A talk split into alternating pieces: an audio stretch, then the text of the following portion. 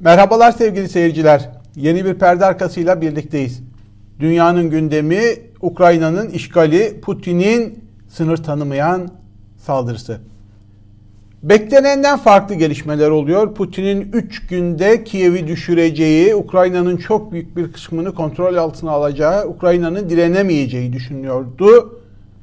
Hali hazırda Rusya'nın kontrol altına aldığı bölgeler oldukça sınırlı. Sanıldığından yavaş gidiyor işgal operasyonları. Uzadıkça Rusya kan kaybedecek. Dünyanın tepkileri ve yaptırımlar giderek artıyor. Türkiye'nin konumu garabet bir şekilde çekimser ve korkak duruyor. Bir taraftan İHA'ları sevkiyata devam ediyorlar. Silahlı insansız hava araçlarını göndermeye devam ediyorlar. Mühimmatını göndermeye devam ediyorlar.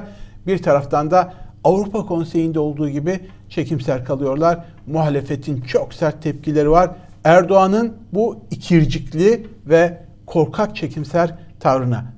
Şimdi en baştan başlayalım. Neler oluyor? Yeni yaptırımlar neler? Amerika'nın, AB'nin, Avrupa Konseyi'nin, NATO'nun devreye girdiği yeni gelişmeler neler? Ve Rusya'nın ölçü tanımayan saldırganlığı Finlandiya ve İsveç'i bile tehdidi söz konusu. Evet, Haritayı eğer verebilirsek Rusya'nın şu ana kadarki ilerlediği bölgeleri gösteren e, haritamızı birinci harita evet. Haritadan da göreceğiniz gibi Kırım en güneyde zaten Rusya'nın 2014'te ilhak ettiği bölge. Luhansk ve Donetsk'in olduğu bölge en e, sağdaki bölge doğusundaki kısım e, zaten isyancıların olduğu bölgeydi. Rusya'nın yeni ilerlediği bölgeler e, ağır bombardımanlardan sonra, e, füzelerle vurduktan sonra hala ilerlediği bölgeler işte o kırmızı bölgeler. Rusya'nın temelde hedef aldığı yer Kiev gibi, başkent e, gibi görülüyor. Ama henüz başkente de girebilmiş değil. 15 e, mile yani 40 kilometreye yakın bir mesafede olduğu başkentin merkezine. Orada da istediği gibi kontrolü tam sağlayamadığı, sivillerin şehirde olması nedeniyle de kolay hareket edemediği görülüyor. E, Rusya'nın e, sivilleri katletmeme gibi bir derdi var mı? Orası biraz şüpheli. Çok sayıda sivil hatta çocukların, yaşların öldüğüne dair görüntüler var. Biz onları tabii paylaşamıyoruz buradan. Ama savaş bu biliyorsunuz e, her türlü kan, gözyaşı ve vicdansızlık söz konusu. İşte sivil yerleşim yerlerinin nasıl vurulduğunu gösteren görüntüler. E, şimdi buna rağmen Rusya beklediği gibi ilerleyemiyor gözüküyor. Bu ilginç bir gelişme, beklenmeyen bir gelişme. Üçüncü günde Kiev'in düşeceği, Ukrayna yönetiminin düşeceği, Rusya'nın buraya bir kukla yönetici atayacağı, hatta Zelenski'nin e, tutuklanıp ya da öldürüleceğinden bahsediliyordu. Şu ana kadarki gelişmelerde Rusya'nın ağır kayıplar verdiği zannediliyor ya da bu yönde de bilgiler var. İşte uçaklarını, helikopterlerini, zırhlı araçlarını kaybettikleri görülüyor ve buna dair de görüntüler var. Gerçekten e, Rusya'nın da kayıplar verdiğini, ciddi kayıplar verdiğini e, gösteren, araçlarını terk ederek oradan uzaklaştığını gösteren çok ciddi görüntüler de var. Delilli iddialar da var. Dolayısıyla işler karışık. Şimdi e, ne oluyor? Neden böyle oluyor? Buna geleceğim. Çok önemli bir CIA operasyon şefinin 34 yıl bu görevde kalmış. E, Bağdat'ta, Afganistan'da, e, Kabil'de görevler yapmış. Çok önemli bir CIA operasyon şefinin Douglas London'ın Foreign Affairs dergisinde yazdığı Ukrayna direnişinin nasıl örgütlendiğine ve 7 yıldır bununla ilgili eğitim verildiğine dair iddiaları var. Oraya yayının ikinci kısmında geleceğim ama önce yaptırımlar ve Türkiye'nin tavrı üzerinden devam edelim. Yaptırımlar çok ciddi ilerliyor. Avrupa Birliği hasreten daha önce konuşmuştuk. En sert tepkiyi veren e, kurumların e, başında geliyor. E, ABD devreye girdi. İşte Vladimir Putin, Dışişleri Bakanı Sergey Lavrov ve Rusya Güvenlik Konseyi'nin 11 üyesini yaptırım listesine aldı ve bazı önemli ABD bankalarını da yaptırım listesine aldı Amerika Birleşik Devletleri. Daha önemlisi Biden e, kongreden 6.4 milyar dolarlık Ukrayna'da ki e, harcamalara ilişkin bir harcama izni istedi. 6.4 milyar dolarlık. Demek ki buraya askeri malzeme sevkiyatı yapmaya devam edecekler. E, demek ki buraya e, çok ciddi eğitim e, vermeye devam edecekler ve insani yardım sağlayacaklar. E, yine ABD askerlerinin bu bölgede, Doğu bölgesinde NATO'nun Doğu kanadını güçlendirmekte e, yeni askeri sevkiyatları olacağını gösteriyor.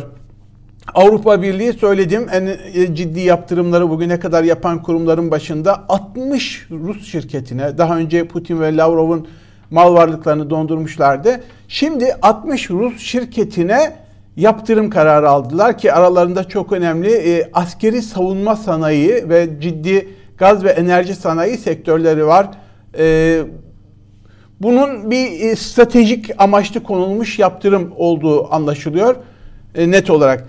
Ee, Avrupa Konseyi 47 üyeli Avrupa Konseyi tarihinde ilk e, olan bir karar aldı ve dedi ki Rusya'nın üyeliğini askıya alıyorum, donduruyorum. Bu Avrupa Konseyi tarihinde bir ilk. İlk defa bir üyenin üyeliği askıya alınıyor. Oylama ile ilgili Türkiye'de buranın üyesi biliyorsunuz. Oylama ile ilgili ilginç gelişmeler var ama isterseniz en başından başlayalım. Erdoğan Cuma namazı çıkışında şöyle bir açıklama yaptı. Dedi ki şu anda Avrupa Birliği ciddi kararlı bir duruş sergilemediler. Avrupa Birliği'ni suçladı. Oysa Avrupa Birliği'nin en sert tepkiyi veren ülkeler olduğunu söylemiştim. Hepsi bol bol nasihat çekiyorlar. Yani havanda su dövüyorlar, boş konuşuyorlar. Bununla bir yere varmak kolay değil. Atılan herhangi bir adım da yok. Oysa işte Nord Stream akımını Almanya'nın durdurduğunu, 11 milyar dolarlık bir yatırım doğalgaz Rusya için çok önemli bir gelir kapısı durdurduğunu kaleme almıştık. Avrupa'nın Rusya'ya uçuşları, vizeleri durdurduğunu e, herkes biliyor. Yine İngiltere'nin ve bazı Avrupa ülkelerinin e, bazı Rus bankalarının SWIFT yani uluslararası para dolaşımını dondurduklarını e, kaydetmiştik. E, ciddi yaptırım yani şu ana kadarki en ciddi yaptırımlar tehdidi en sıcak hisseden, Hitler'in Polonya işgalinde olduğu gibi yeni bir dünya savaşı ve Avrupa'da bir çatışmanın kapısının aralanacağından kaygı duyan Avrupa Birliği ülkelerinden geldiğini söylemiştik. Oysa Erdoğan onları suçluyor. Devam ediyor diyor ki işte dün yapılan NATO zirvesine atıfta bulunarak bugün NATO zirvesinde ne tür adımlar atılacağını konuşacağız. NATO kararlı bir adım atmalı. NATO'nun tavrı konusunda belirlediğimiz e, stratejiyi açıklayacağız bugünkü görüşmede diyor. Toplantıda liderlerle paylaşacağız diyor. Sonra diyor ki bol bol nasihat çekmek, kınamak olmaz. Bu işi bir Hacivat Karagöz cümbüşüne çevirmek olmaz. Şimdi bu sözleri söyleyen bir liderden ne beklersiniz? Rusya'ya karşı en sert, en ciddi yaptırımları yapacak, en net duruşu sergileyecek bir lider beklersiniz. Avrupa Birliği'nden, NATO'dan, ABD'den, İngiltere'den daha sert ve dik duran bir lider beklersiniz. Düne kadar ey İsrail, ey Putin, ey Biden, ey Trump deyip konuşan Erdoğan'ın ey Putin'ini beklersiniz. Ama çok beklersiniz gibi duruyor. Neden? Erdoğan bu açıklamayı yaptıktan hemen sonra Avrupa Konseyi'nde 47 üyeli Avrupa Konseyi'nde oylama yapıldı. Avrupa Konseyi bakanlarının katıldığı oylama. Türkiye'nin e, yetkili ismi de orada. Bakın Türkiye ne yaptı? Rusya'nın üyeliğinin askıya alındığı Avrupa Konseyi tarihinde bir ilkin yaşandığı o toplantıda 47 üyenin 42'si evet Rusya'nın üyeliği askıya alınsın dedi. Rusya ve Ermenistan iki müttefik çekimser e, karşı oy kullandılar. Hayır askıya alınmasın dediler. Rusya çıkmak istemiyor. Bu önemli. Ama çıkartılıyor. Türkiye çekimser oy kullandı. Yani askıya alınsın mı, alınmasın mı bilmiyorum. Alınmasın da demiyorum ama alınsın da diyemiyorum. Erdoğan'ın bu açıklamalarının ardından bu tavır çok daha kafa karıştırıcı bir şey. Sırbistan toplantıyı terk etmiş, oylamaya hiç katılmamış. Yani ne Rusya'yı desteklerim ne de e, desteklemem alınsın alınmasın, çıkarılmasın derim demiş. Daha dik duruş. Azerbaycan oy kullanmamayı tercih etmiş oturuma katıldığı halde. Türkiye'de çekimser kalmış. Ki e, bu toplantıda konuşulan şeyler, alınan şeyler işte Rusya'nın e, Donetsk ve Luhansk'ın işgalin e, tanınması, bağımsız olarak tanınmasının yanlış olduğu, Rusya'nın işgali bir an önce sondurması, e, sonlandırması gerektiği, insan haklarına ve BM sözleşmelerine uyması gerektiği, Avrupa sözleşmelerinin gereğini yerine getirmesi gerektiği gibi çok e, evrensel değerler üzerinden bir karar söz konusu. İşte Türkiye burada çekimser kaldı. İki muhalefet partisinde iki muhalefet partisinden CHP ve e, İyi Parti'den çok sert açıklama var. Ama önce İyi Parti Genel Başkanı Meral Akşener'in tepkilerini okuyalım. Akşener diyor ki 1956 senesinde Budapeşte'de, 1968 senesinde Prag'da ne yaşandıysa biliyorsunuz Rusya Doğu bloku döneminde, Soğuk Savaş döneminde her ülke, ülkenin de başkentlerine tanklarla girmiş, tepkiyle karşılanmış, geri çekilmişti. 2022 senesinde Kiev'de yaşanan da işte budur. Tek fark hür dünyanın despotizme ve saldırganlığa daha mütemahakar ve ilgisiz oluşudur diyor Akşener. Devam ediyor. Kravat takmış çarlar ve türevleri ABD'nin banisi olduğu küresel ekonomi tarafından şımartılmış hatta cesaretlendirilmiştir. Öyle ki Batı demokrasileri bu otoriter yönetimlerin şantaj ve tehditlerine boyun eğmiş adeta dış politikalarını rehin vermişlerdir. Hatta Putin'in gölgesine özenen yavru tek adamlar Erdoğan'a Putin'in gölgesine uzanan yavru tek adam demiş Akşener. Bugün bile aynı ikiyüzlülükle Rusya'nın AB konseyi üyeliğinin askıya alınmasına çekimser oy vermişlerdir. Çekimser oy veren tek ülkenin Türkiye olduğunu söyledim. Dolayısıyla Erdoğan'a Putin'in gölgesine özenen yavru tek adam iki yüzlü demiş Meral Akşener açıkça. Akşener devamında Avrupa kendisini içeriden kilitlemiş bir müze değildir. Geçmişte Bosna ve göçmen meselelerinde olduğu gibi kendisini korumak için zorbalara hoşgörüyle yaklaşamaz, yaklaşmamalıdır. Çok güzel bir hatırlatma. Bugün Avrupa Petersburg ve Moskova sokaklarında işgali protesto edenlerdir. Ukrayna'da Ukrayna'da ülkesini terk etmeyen, hayatı pahasına işgale karşı duran insanlardır. Onlar bugün Avrupa'yı Alman ve İtalyan hükümetlerinden daha fazla temsil ediyor.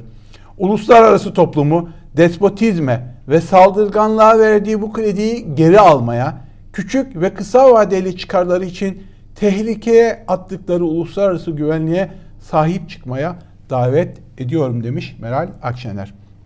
İkinci e, tepki CHP Genel Başkan Yardımcısı Ünal Çeviköz'den geldi. Çeviköz de 1956 ve 68'i 21. yüzyılda yeniden yaşıyoruz demiş e, açıklamasında. Karadeniz'de dengeleri gözetmek ayrı, uluslararası hukuktan ve insan haklarından yana bir duruş sergilemek ayrı demiş.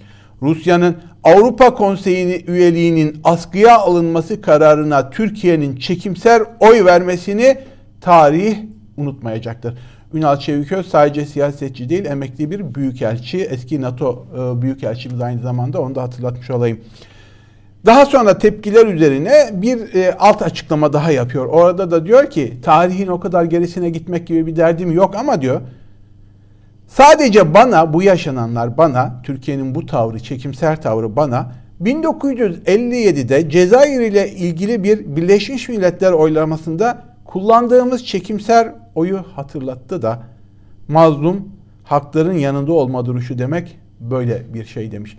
Hatırlattığı şey Fransa Cezayir'de askeri operasyonlara giriştiğinde Cezayir'de soykırım yapmakla suçlandığı o katliamları yaptığı dönemde işgale yönelik Türkiye BM'de çekimser oy vermiş Cezayir halklarının çektiği acı ve drama rağmen. Onu hatırlatıyor bana bu karar Avrupa Konseyi'ndeki çekimser karar işte bu olayı hatırlattı diyor Ünal Çeviköz. Türkiye bir taraftan bunu yapıyor.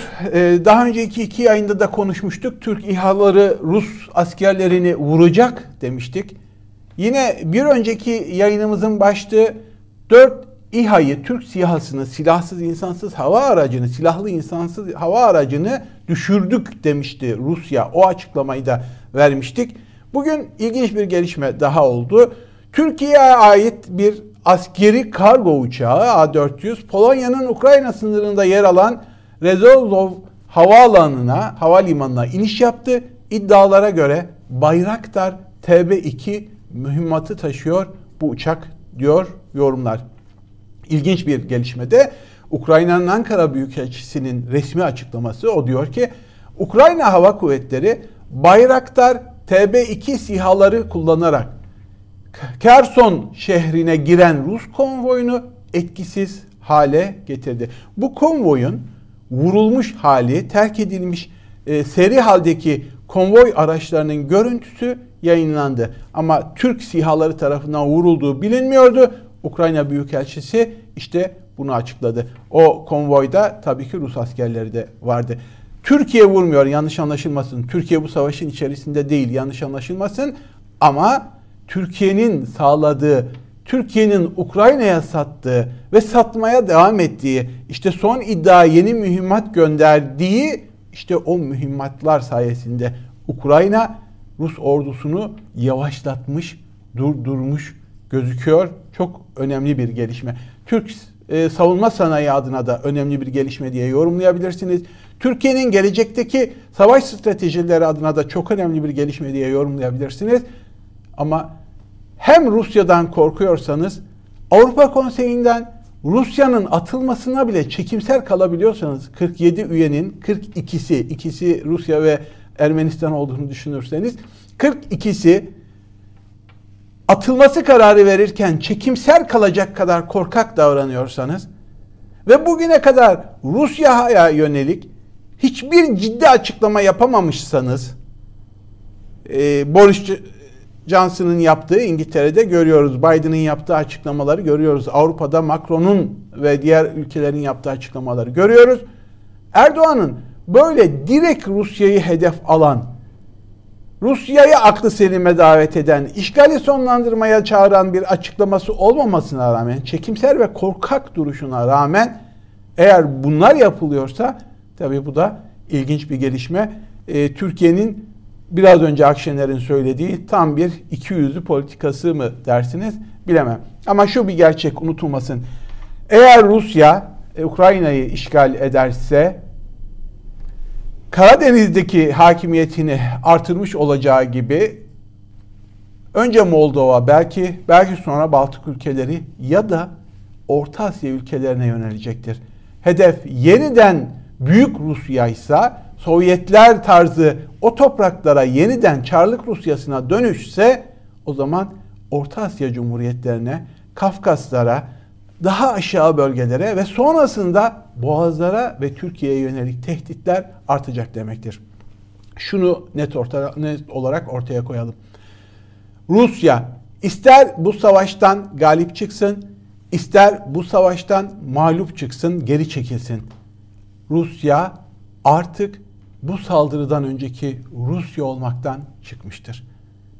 Ya yeni dünya düzeninin başat ülkesi, hegeman ülkesi olacaktır ya da daha zayıflamış ancak kendi bölgesinde kendi sesini duyan bir Rusya'ya dönüşecektir. İlginç bir dönem yaşıyoruz. Putin Rusya'nın kader anında kaderiyle oynuyor diyebilirim kısacası. Gelelim diğer tepkilere. Avrupa Konseyi'nin üzerinde durduk. Önemli bir tepki de NATO'dan gelmeye başladı. NATO biraz önce Erdoğan'ın da bahsettiği toplantıyı dün yaptı ve ardından bir karar açıkladı. O toplantıya NATO üyesi olmadıkları halde Finlandiya ile İsveç'te katıldı.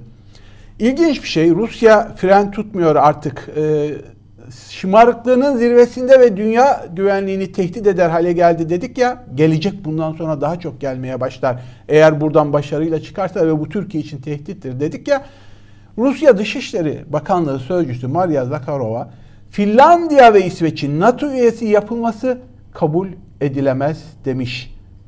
Neden? Bütün bağımsız ülkelerin dış politikalarına, savunma stratejilerine adeta ambargo koyuyor. Hepsini Rusya'nın peyki gibi görmeye başlıyor Rusya. Bu çok korkutucu bir gelişme. İşte o toplantıda alınan kararları NATO Genel Başkanı, Genel Sekreteri Stoltenberg açıkladı. Deniyor ki Rusya'nın Ukrayna'ya saldırısı sonrasında NATO mukabele kuvvetinin ilk kez Avrupa'nın doğusunda konuşlandırılması kararı alındığını açıklıyor.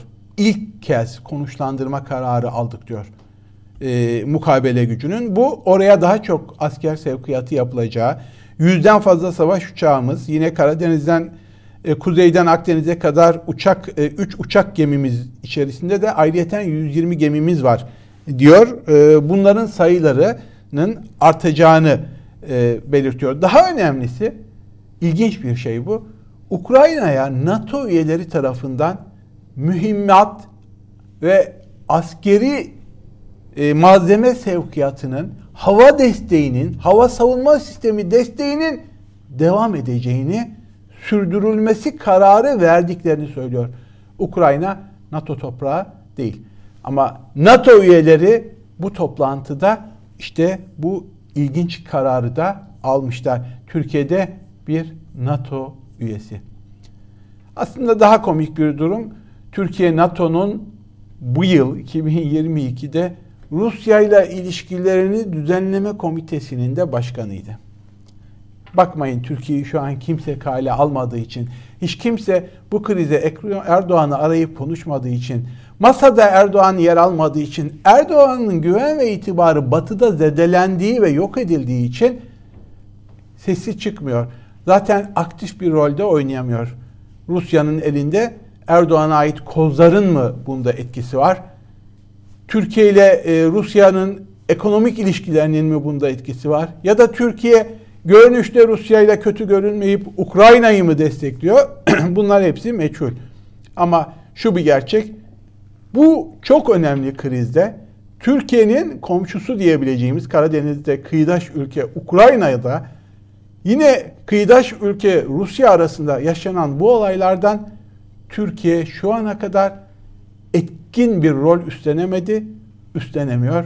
Güven de garip bir şekilde duyulmuyor gibi. Şimdi tüm bunları anlattıktan sonra e, şunu da söyledik. Rusya'nın ilerlemesi beklendiği gibi gitmiyor ve daha da zorlanacak gibi duruyor ki bundan sonra zorlandıkça süre uzadıkça Rusya kaybedecek. Zaten Rusya içerisinde de e, Putin'in işgal kararını protesto eden kitleler var. Özellikle Petersburg ve Moskova başkentte binlerce, on binlerce insan bu kararı protesto ettiler. Hiç kimsenin beklemediği şeydi. Yine 295 aydın gazeteci aralarında Rus devlet gazetelerinin de e, medya kuruluşlarının da olduğu kurumlarda çalışan insanların yer aldığı 210'da 295 kişi Putin'in işgal kararını kınadı. Putin'in bu kararından Rusya dışişlerinin de şok yaşadığına dair somut e, iddialar ve veriler var. Putin'in, Kremlin'in danışmanı tarafından yapılmış bir açıklama. Bu Putin'in şahsi kararıdır diyor herkes. Güç gösterisidir ya da diyor herkes. E, halk e, inanılmaz bir şekilde tepki gösterdi. Göstermeye devam ediyor. Dünya başkentlerinde de gösteriler var ama Rusya'da tam savaşın ortasındayken Petersburg ve Moskova'da tutuklamalara rağmen 700'e aşkın insan tutuklanmış olmasına rağmen bu gösteriler çok daha çarpıcı ve etkin görünüyor. Peki gelelim yayının başında bahsettiğim CIA operasyon şefinin 34 yıl CIA'de görev yapmış ve bunun kitabını yazmış bir insanın e, Douglas London'ın Foreign Affairs gibi dünyanın en prestijli strateji dergilerinden birine yazdığı yazı. Orada diyor ki Ukrayna'nın direniş hareketi geliyor. Yani detaylarına girelim. Genel beklenti, batıdaki genel beklenti e, Ukrayna ordusunun Rus ordusunu durdurmaya gücünün yetmeyeceği, Rusya'nın kolay bir işgal gerçekleştireceği yönündeydi. Yani 3 günde Kiev'e girecek, bir hafta 10 günde de tüm ülkede denetimi sağlayacağı yönündeydi. Ama Batı buna dair asıl tedbirler almış. Şimdi bu ortaya çıkıyor. Douglas London'ın dediği şu. 2014'te Rusya Kırım'ı ilhak ettikten hemen sonra Obama yönetimi Ukrayna'ya yönelik yeni bir strateji geliştirdi. Ve Ukrayna'nın seçilmiş askerlerine ve insanlarına direniş örgütleme, direniş dersleri vermeye başladı. Direnişten kastım sadece sivil direniş değil. Tıpkı Afganistan'da mücahitlerin örgütlendiği gibi Irak'ta ABD karşıtı direniş, silahlı direnişin örgütlendiği gibi. Burada ilginç detaylar da vermiş. Diyor ki ister Rusya'nın e, operasyonu sınırlı kalsın, bir bölgeyi işgal etmekle sınırlı kalsın, isterse tüm Ukrayna'yı işgal etsin, hatta isterse puppet bir rejim yani kukla bir yönetim koysun e, Ukrayna'nın başına. Tüm bunlar Ukrayna halkındaki direniş arzusunu ve Rusya karşıtlığını daha da arttıracak diyor.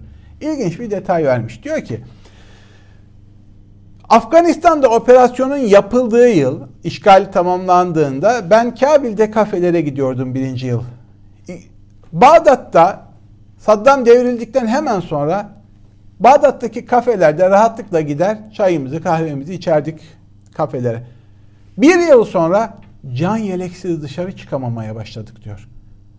Sonrasında zaten yeşil bölgede ya da etrafı sarılmış tel örgülü güvenlikli bölgelerde hayatlarını geçirmeye başlıyorlar. Rusya'nın başına işte bu gelecek diyor. Neden? Çok kanlı ve uzun dönemli bir direnişle karşılaşacak Rusya diyor.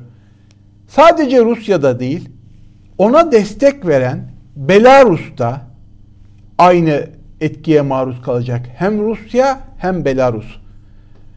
Rusya'nın orbitinde yer alan, onun e, şeperinde yer alan işte Kazakistan gibi ülkelerde bile bundan sonra yeni huzursuzluklar çıkacak diyor.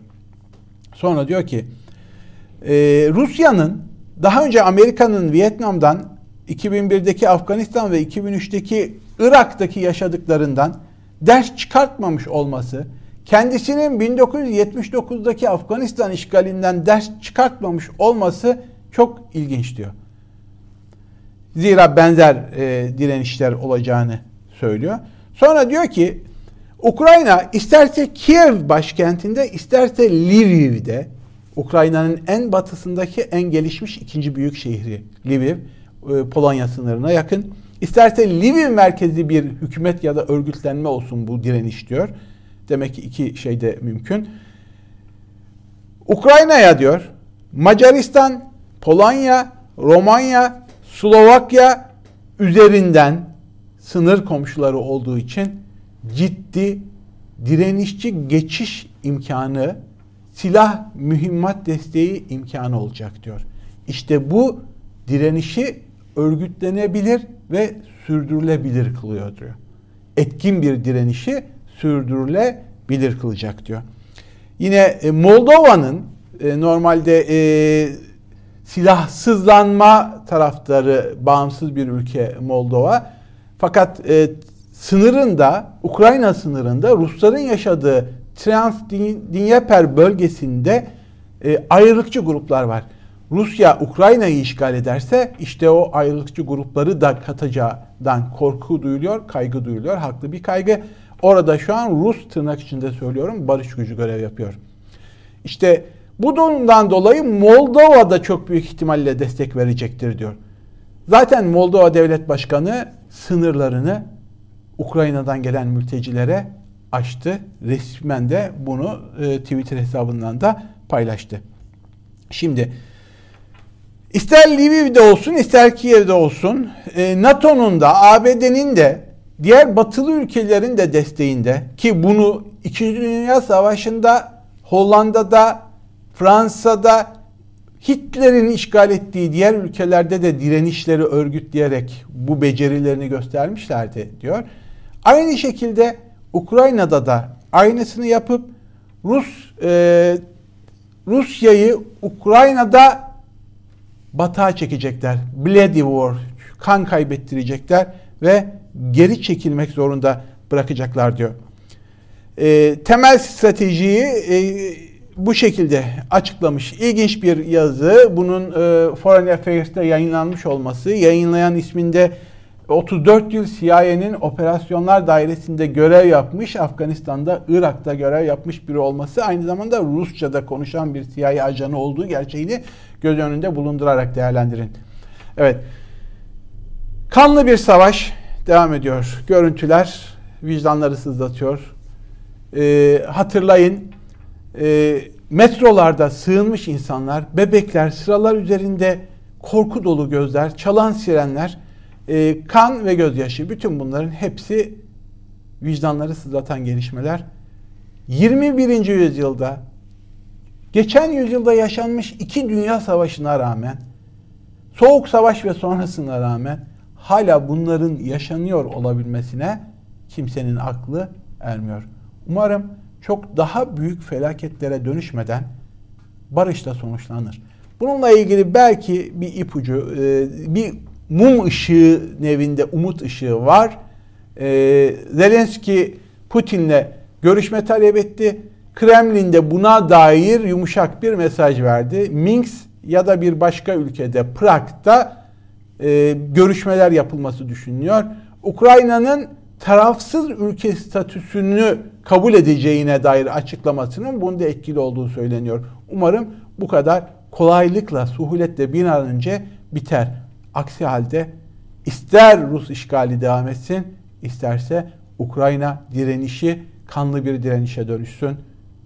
Sonucu insanlık dramı olacaktır.